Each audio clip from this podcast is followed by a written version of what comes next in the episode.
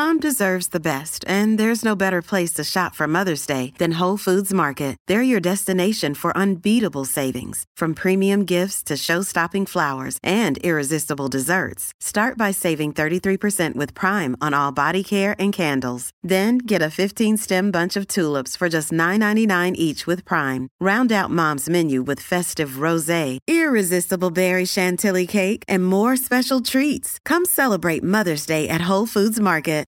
Why is it that with sparkling water, I'm always playing guessing games with what flavor I'm drinking? Is it citrus? Is it aluminum can flavored? Mm, not sure. Sparkling ice, though, they really mean flavor. Like in your face flavor. Orange mango, black raspberry. Don't even get me started on the strawberry lemonade. Kiwi strawberry slid right into my taste buds DMs last night and let them know who's boss. No subtleties there and no sugar either. But it does have vitamins and antioxidants. Find sparkling ice at a major grocery store or club retailer near you. Sparkling ice. Anything but subtle.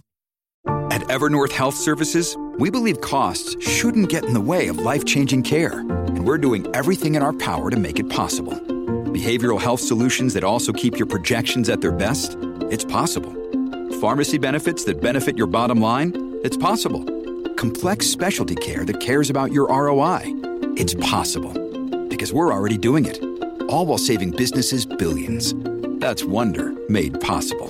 Learn more at evernorth.com/wonder.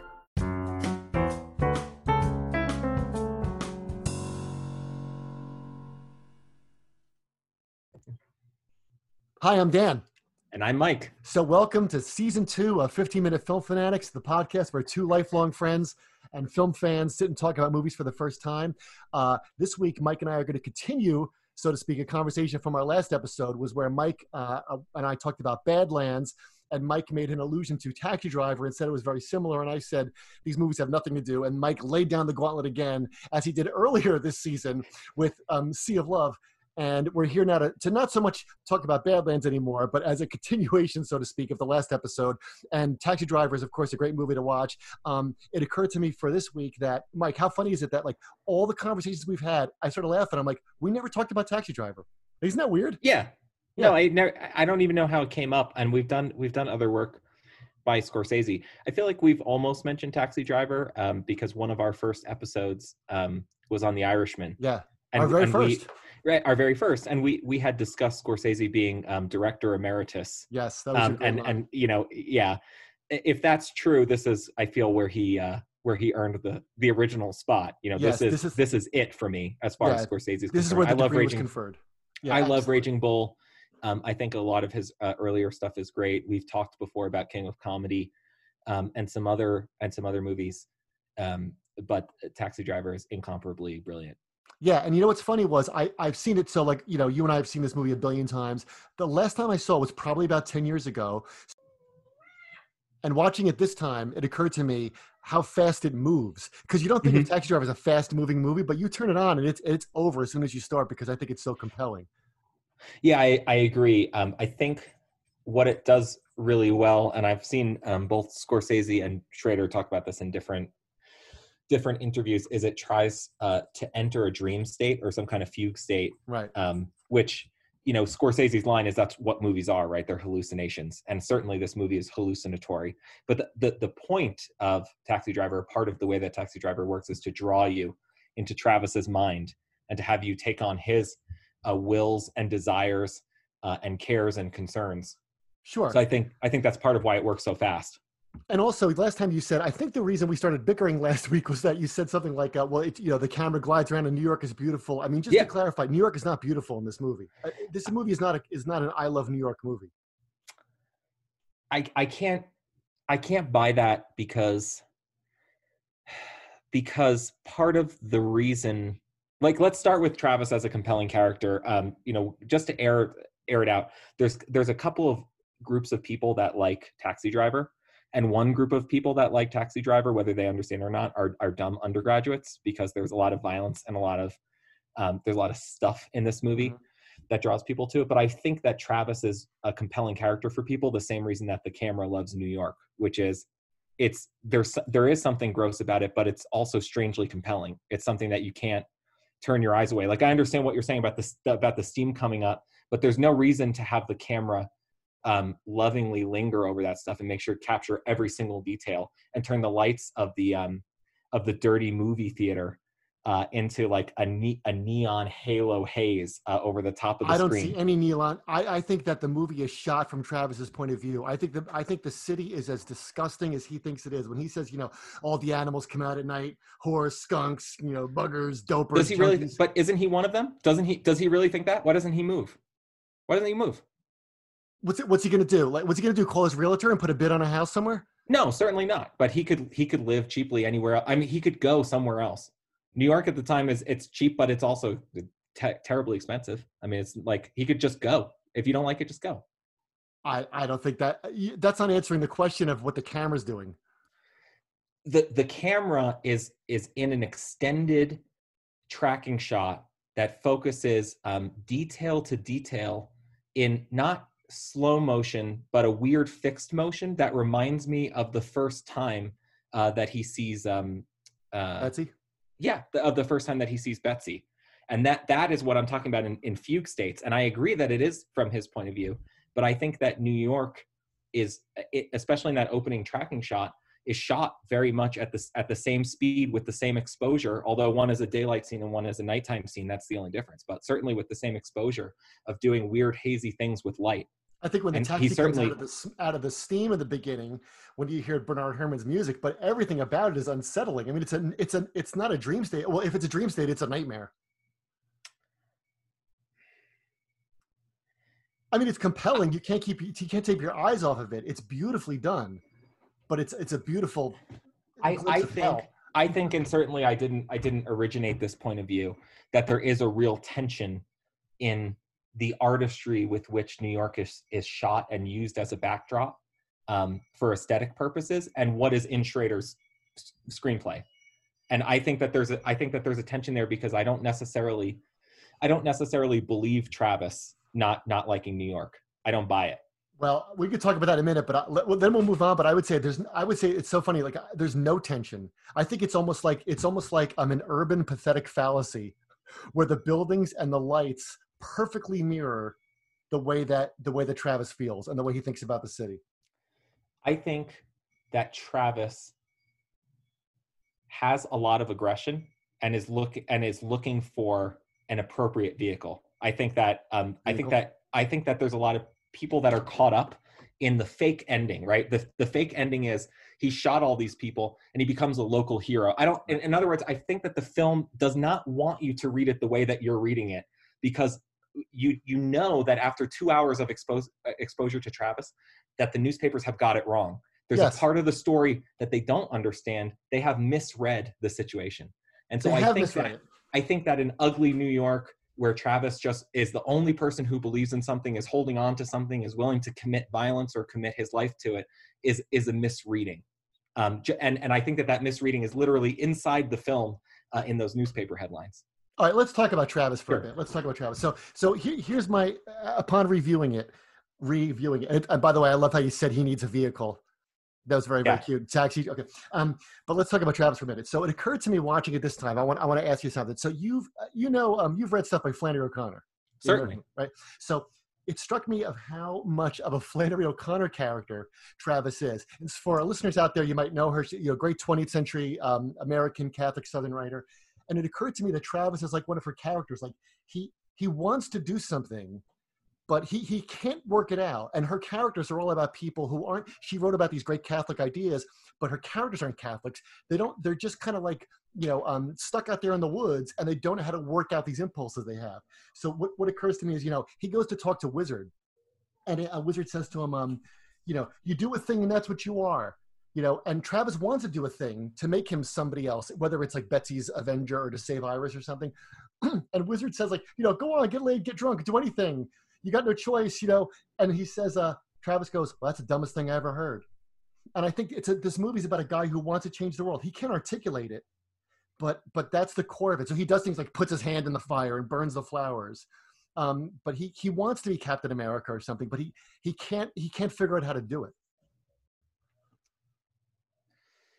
Okay, I buy that almost, except that um, there's only one thing that he's going to do, which is he's going to put a bullet in somebody.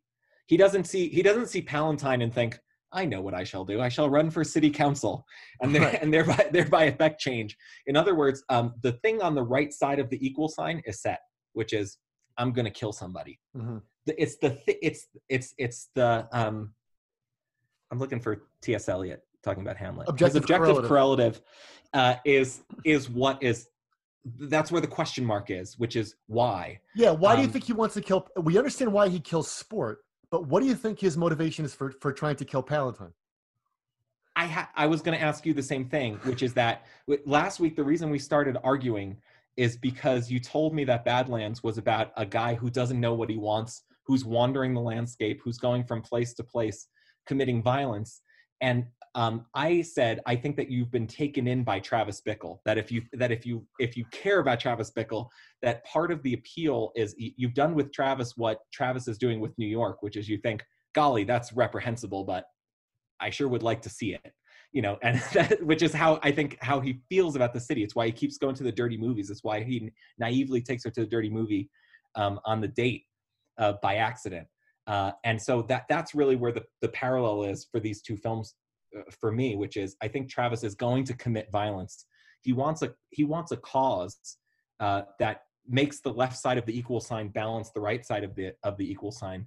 And uh, the reason that he wants to kill Palantine, uh, as far as I can tell, is because um, he uh, Palantine commands Betsy's attention. Right, that's what I It's thought. too. because if if Palantine called Betsy on the phone, she'd pick up. Right, right. It's it's like it's like um, it, there there he's the jilted lover, but then he moves into a different role of the- of you know the uh, the savior of children or something or the catcher in the rye, you know, with with um with an armful of guns. But you know th- uh, that's why I want to. I'm going to cheat here. I know we do our moment in segment two, but just to finish this segment out, that's Sure. why I think when um, I love it when um when Jodie Foster tells him he's square. Yeah. He's like, I'm square. He says, I'm square. He says, You're the one that's square. What are you talking about? You walk out with those creeps and lowlifes and degenerates, and I'm square? You're the one that's square. I mean, he sees himself as opposition in opposition to the world. Like either the world's wrong or I'm wrong. Right? I'm not square. You're square. The world is square. The world is wrong, and I'm going to fix it. Yes, but again, but again, he only has one. There's only one mode of fixing. Fixing is always is always leading down a, a path of violence. Yes. And so, it it seems to me that the the the cart is continually before the horse in this movie, and the question is what what horse? And in fact, I think the movie works in at least two part. You could call it three parts, but let's call it two parts. Let's call it Betsy and Iris, um, where the the horse changes Yes. um, and and it and it changes again so that I think to reinforce the point, the screenplay is written specifically that way, so you can see the horse changes without much change um, in in Travis. That's what I meant by like, you know, he goes from the jilted lover to the to the Avenger or something That's like that. that's right, but I but those n- nothing that changes on the left side of the equation changes the right side of the equation, which is I'm going to kill somebody. But to complicate that also, right? You're talking about Travis. I mean, he's he also strikes me, and you said before about like you know under dumb undergraduates of which we all were, you know, and that's and that we all heard about this movie and we you know watched. I mean, guys who watch I mean guys who watch Taxi Drivers Out or the Boondock Saints with Willem Dafoe. okay, You know. okay. Anyway, sorry, continue. But but I was gonna say, but but also, it's more complicated than that because I think Travis is like Rorschach in um in Watchmen. I think he's like Archie Bunker.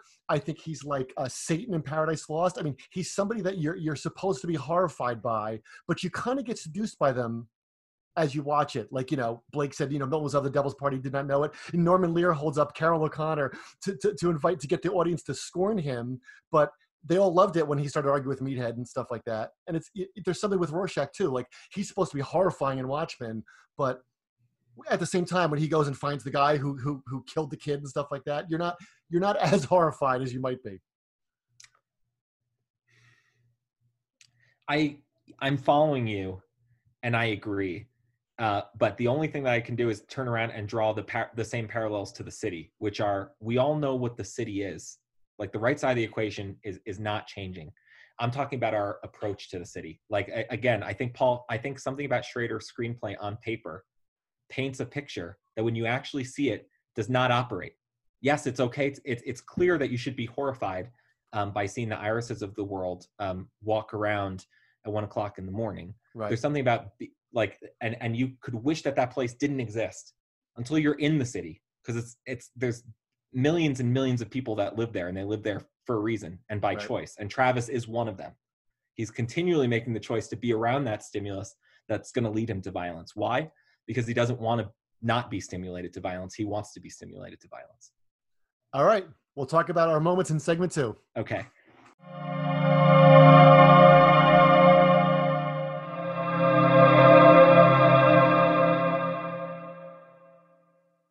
Okay, welcome back. Welcome to segment two. Um, we spent a long time in segment one, longer than normal, uh, talking about some of the overall themes of the of the film and laying some arguments down. So in this segment, we like to talk about specific moments, um, you know, that are indicative of, of those themes or um, help enrich them. So, Dan, did you want to pick up with a moment here? Yeah, sure. I mean, you know, and uh, kudos to you for pointing out also that we don't, you know, there's so many question marks in the movie.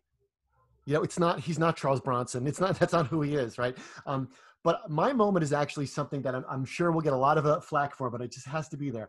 I think that there's there's a there's a giant mistake in the movie, and I, and far be it from me, little old me, to say anything about Paul Schrader's screenplay and this perfect film. All all my there's all my caveats. Okay, here's what it is. Travis is so well drawn. Like when he says, "What's moonlighting?" I mean, we learn more about Travis in the first five minutes of this movie than we do all of the, the whole movie of Badlands about Kit. Um, like his blazer is great. Uh, I'm gonna get organized. Like everything about him is perfect, right?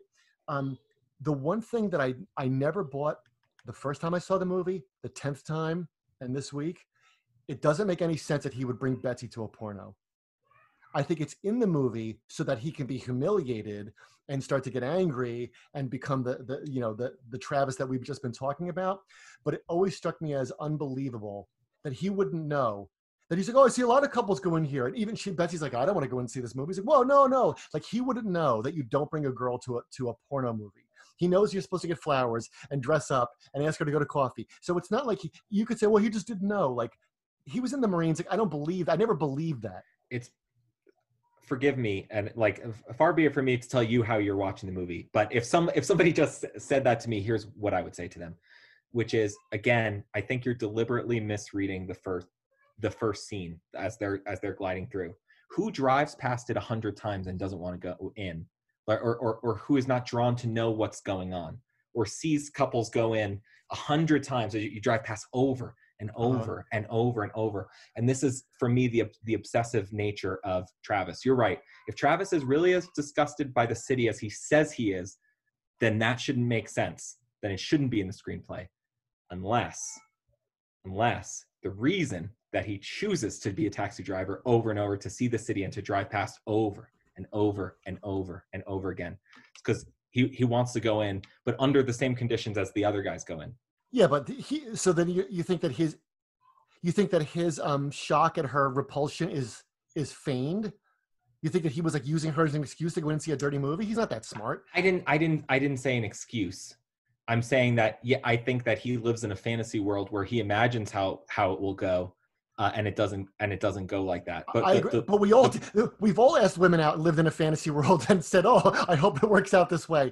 But at the movie, the movie is set up that when you watch him call her on the payphone afterwards, and you're just cringing because it's so humiliating. He's like, "Oh, did you get the flowers?" Oh, I guess not, and stuff like that. You know, we can do something else. We can do something. He really is surprised that she was repulsed by that, and I, I just never bought. I think that it's in the screenplay as an objective correlative to justify what Travis does when he goes after Palantine and shaves his head and everything. But it just never struck me as like he would know better. He would know that. He knows what a porno movie is. Sure, what he did, what the the question mark is, how will she react? He buys the record. Yeah, but he doesn't do it. She says to him, "You might as well have said let's." You know, that's what she Mm, says when they walk yeah. out. He didn't. He didn't do it for that reason. He didn't bring her there and like, oh, if I bring her to this porno movie, then maybe she'll want to do porno with me. Like he really, the movie wants you to think he really did think it was a harmless kind of thing, and you're supposed to be like he's a little boy who like got made fun of in the cafeteria. But I never, I just never believed, I just never believed that that that Travis would do that. And I, Well, maybe I'm uh, being a, a jerk or nitpicky. No, no, I'm I'm with you, and well, like, uh, let me just transition to my moment real quick because um, mine is when he when he executes the last guy in front of in front of Iris with Yeah. the bullet that's that's meant for him. Yep. and she she knows what's going on she knows she's you know being liberated being saved or whatever in other words she knows that he's not going to shoot her Right. but what she says is stop stop stop don't and he's just got to do one last one and so that's why i think I think that seeing Travis as any kind of liberator of anything is a deliberate misreading because if he had if if his intention is to get her out, he's gotten her out. He's gotten her out. He could run. He could run, but he's got to do one last one because this is the this is the scenario, this is the fantasy that he's been playing over and over. You mean one last one of himself? No, he's he kill he kills the um the guy's brother, uh, the bodyguard. Yeah, yeah. the- yeah, in in the place instead of you know instead of running execution style, he just kills him. Right. Um, and that's uh after she says no, stop. Well, I think she's I think she's just hysterical at that moment. Sure, but what I'm saying is, if his if his if it's if he's He, Superman, he was going to kill himself. The bullet's empty. The gun is empty. He's supposed to kill himself. He writes, "By the time you read this, I'll be dead." Yeah, yeah. He's gonna. I'm think he, I'm saying seems- Once she's screaming, he kills he kills somebody else instead of himself, and instead of comforting her, getting out, or saying "Let's go." If it's if it's a Charles Bronson movie, you know that's the point at which he everybody's already gone, and he says, "Let's get out of here." I took it that he lost track, just like the viewer did. I think he loses track of how many times he's fired the gun. He's fully ready to kill himself, but it, there's no there's no bullets left. Sure, but what I'm saying is that he, the, it doesn't need to be as bloody as it is, but he's in he's enjoying himself.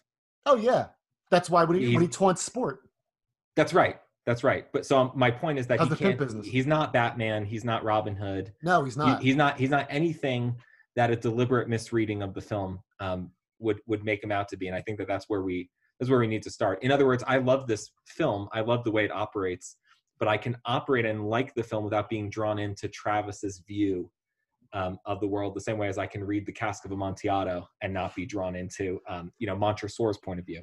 Sure, but I mean, yeah, you're right. He's not Batman. Not only because Batman would never use guns, but because you know, think about the people who Batman goes after.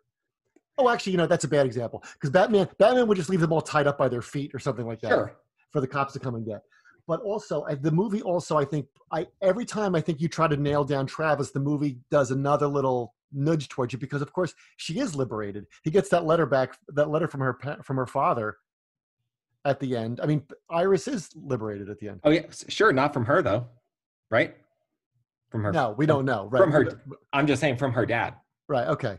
right he's i mean i'm not i'm not trying to put any kind of um ism reading on this but he he kills her pimp and it gets then gets a letter from her dad not from her it doesn't say like dear travis thank you for murdering those people in front of me i am now safely in high school and having a wonderful you know great time Right. Well, I don't think she's about to go back and join the National Honor Society, sure um, or you know, or start start a podcast. But I mean, I think that you know there is some, uh, you know, if that you could imagine if the film had him not killing people as disgusting as sport, how different it would be, right? Is pa- i mean is palantine he wants to kill palantine I agree, but I think I think Palantine is a much less oily. I mean, when you- you're talking about gut reactions to characters, right? sure You harvey harvey keitel does that better than anybody else Yeah, when you see him slow dancing with Jodie Foster, it's incredible and and then he gets killed when he says "suck on this" and he shoots him in the stomach. You, you're not you're not like in, in mourning for the character of sport. It's like Rorschach. That's what I meant. Sure, but my my point is that um, Travis is not. There's no justice in Travis's universe. I, I don't. In in other words, yes, you're right. Uh, because Harvey Why does he Keitel does kill a sport? Then why does he kill sport? He thinks he is acting for justice. He's the real rain that's going to clean up the city streets. Someday, because real he rain's going to come. because he for the same reason that sport picks on Jodie Foster, which is he's picking on somebody that um, is power like that he has power over, and nobody's going to miss, and because he can get away with it. And I think Travis, I think Travis kills sport because he uh, made him feel awkward one time with, with he keeps that he Right. keeps that bill in his car that reminds him um, all the time, and because nobody's going to miss him, and he's uh, he's he finds him gross, and I, like yes, Travis and I can agree that sport is gross. Um, I don't necessarily know if that carries us over the line into uh, uh, almost indiscriminately spraying bullets um, No. You know in, into people's into people's faces. No, I do not think this movie endorses what Travis does, but I think it seduces you into getting closer to him, and that closeness is uncomfortable, and that's why the movie is so good. I, I agree that the closeness is is uncomfortable and it's meant to be drawn. You know when he has um who plays the guy in the back of the cab? Do you know who plays the guy in the back of the cab? Oh, Who's gonna- uh, Martin Scorsese. Yeah, right. It, it's um, it's a cameo, right? Yeah. Of, of Scorsese.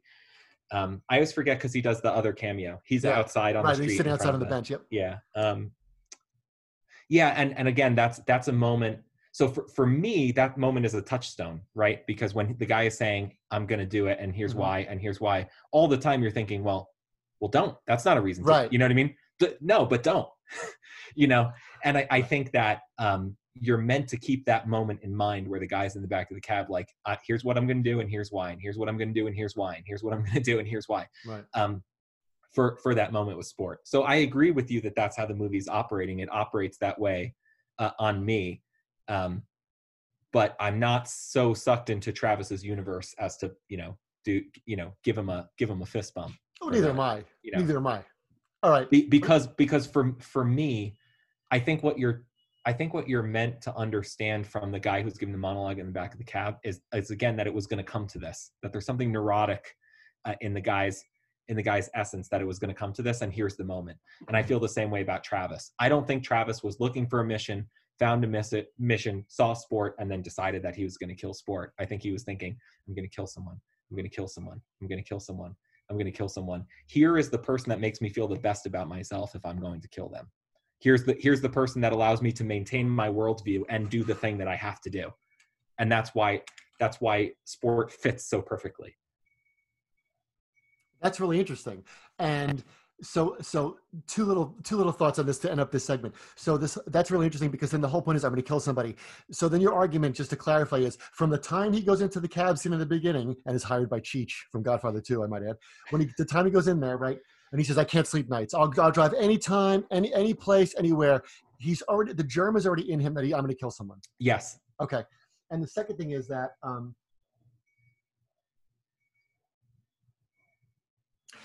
that the, the the horror of the, of the film is that is that it withholds the motivation for why that is, and that's why he's such a fascinating. It's such a fascinating portrait. We don't get we don't get the scene where we found out. Like that's what I mean. That's what I mean about the, the Betsy rejection. The Betsy rejection is not motive enough to explain why he goes he he he goes on his murder spree, right? that's right the, the movie's more interesting than that. yes Okay, I'll see you in part three. all right We're going to pause here because we just want to tell you something. If you haven't heard about Anchor, it's the easiest way to make a podcast. So let me explain. The first point is it's free. Yeah. Second, they have all the tools that you need to create, record, and edit your podcast right on your phone or your laptop. Third, Anchor will distribute your podcast for you so you can hear it on Spotify, Apple Podcast, and many other places. You pick up sponsorships, you can make money from your podcast, and there's no minimum listenership. It's everything you need to make a podcast in one place. Always be closing, Mike. Always be closing. So download the free Anchor app or go to anchor.fm to get started.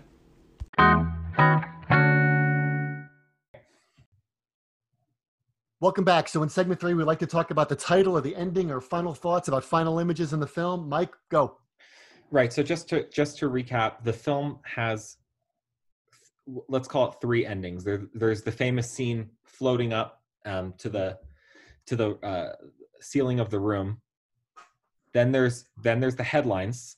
So you you find out whether you accept that as diegetic or not, as as actually happening. That it's turned into a major newspaper story about a guy who just couldn't take being near um, a building like that and took everybody out and freed Iris and then he's a taxi driver again and he picks up betsy and he takes her where she's going and he's smiling he doesn't let her pay and then all of a sudden something in his face changes and that's that's the end of the movie. And so again what i'm what i'm gleaning from that is that part of the part of the the movie contains its own deliberate misreading to keep people from thinking that Travis is a hero and and making it clear to everybody that that has to be a misunderstanding um, of the film um, and that he's still he's still sick um, you know that, that essentially that this movie ends the same way like a clockwork orange ends which is you know that um, he's not he's not cured I was cured, all right. I was cured all right. Um, and that that things are going to continue to go. You know, one reading I think of the film is that what he's seeing is that maybe somebody comes out to to greet Betsy and drives him crazy all over again, just like he wanted to kill um, to kill Palantine, and that the the bug's not out of him. So what do, what do you make of the ending? I, I make it. It's so funny because one of my notes I have here, my mental notes, was was how many times the movie ends. That the movie keeps ending and ending and ending and ending, right? Yeah, So- it ends more time than Return of the King.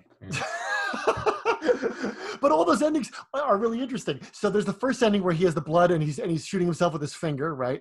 And the cops, of course, don't move or they just stand there, right? So that's the one ending. You get the um the Iris's father ending. You get the newspaper thing that he happened to kill the the gangster who Harvey Keitel is paying off, and that's why it's all clear. Like, oh, case closed. Now that's of course an ending that the public would love.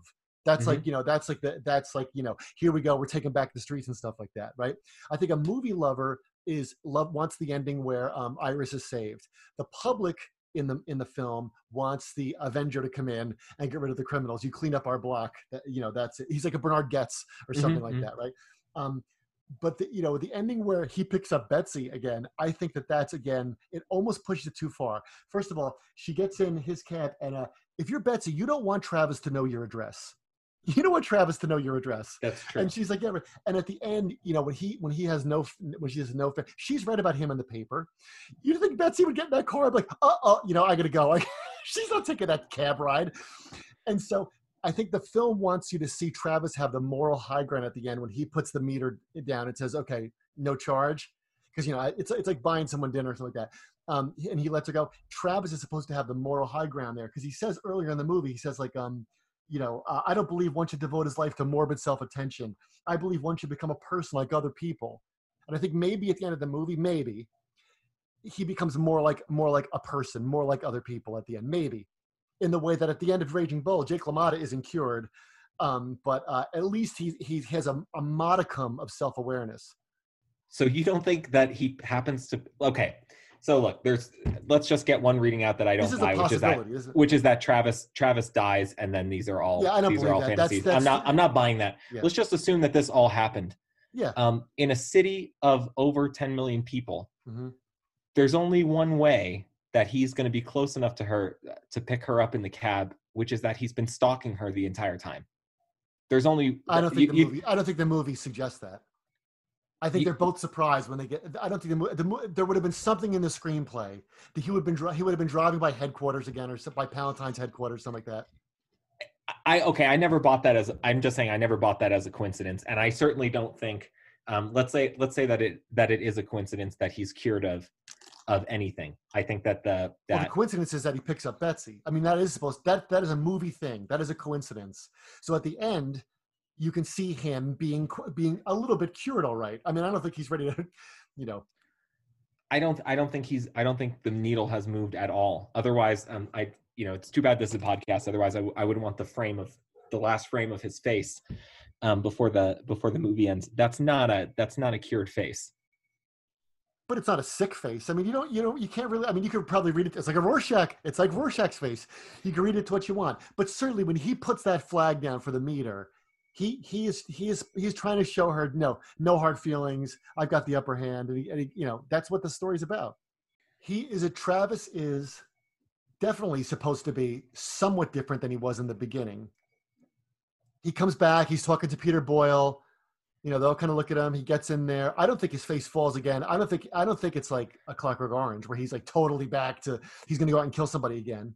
You think travis is going to kill somebody again? Yes. That uh, that's that's where that's where i'm ending which is i think that he's lived out a, a fantasy of violence. Um, and again i'm with you that the the movie has simply two options is that he's either done now or he's not done now. And i'm on the side that he's that he's not done now. He doesn't treat her like she's eh, like you know like she's any other fare um, and just moves on. He's still in the fantasies where he's a where he's a gentleman.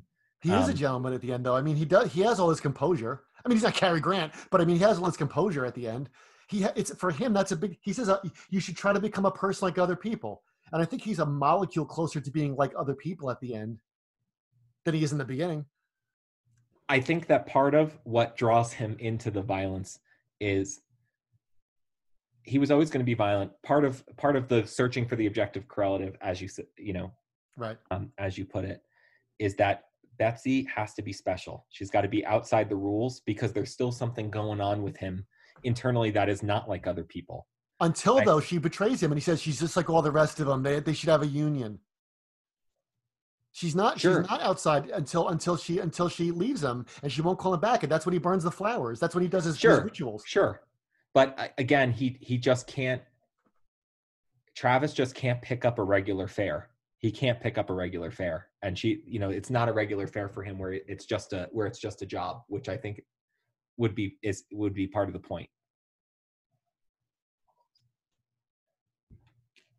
so that's that, that's that's where i am and i guess what that action for me is not indicative of having of having moved on but he he he had all right i think he's literally moved on at the end he's moved he's driven away that's it then why is he looking in the rearview mirror because that's what you do when you drive. He's li- he's literally looking in the rearview mirror. Yeah, because he's curious about her. He doesn't like he doesn't like you know she's not crumbs he throws away somewhere. Of course he's like kind of shocked. Of course he's gonna look and see where she goes in. But the movie the movie definitely lets Travis have the last word.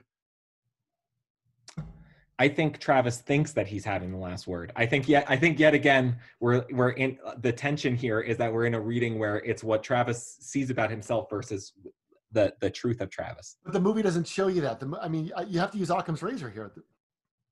All right. Well, at any rate, I guess we're not going to solve this today. But of course, that's probably what makes the movie so great, right? Yeah. If you haven't seen it, you know, wa- watch it again. I think that the I would say that the movie I think carries um, both both readings. Um, but you know, I think it just try to watch it again. And definitely, yeah. if you're listening to this podcast and you haven't seen Taxi Driver in a while, uh, yeah. now's the time to rewatch it and to go back what Mike said about the equal sign, it's not an equation, it's a portrait. That's and that's what's interesting about it. It's a portrait of somebody rather than equation. So thanks for listening. We hope uh, we know we went long on this one, but we hope it was worth it. Please subscribe to us on Apple Podcasts or wherever you get your podcasts, and please, please rate and review the show. We'd really appreciate it. Thanks for listening.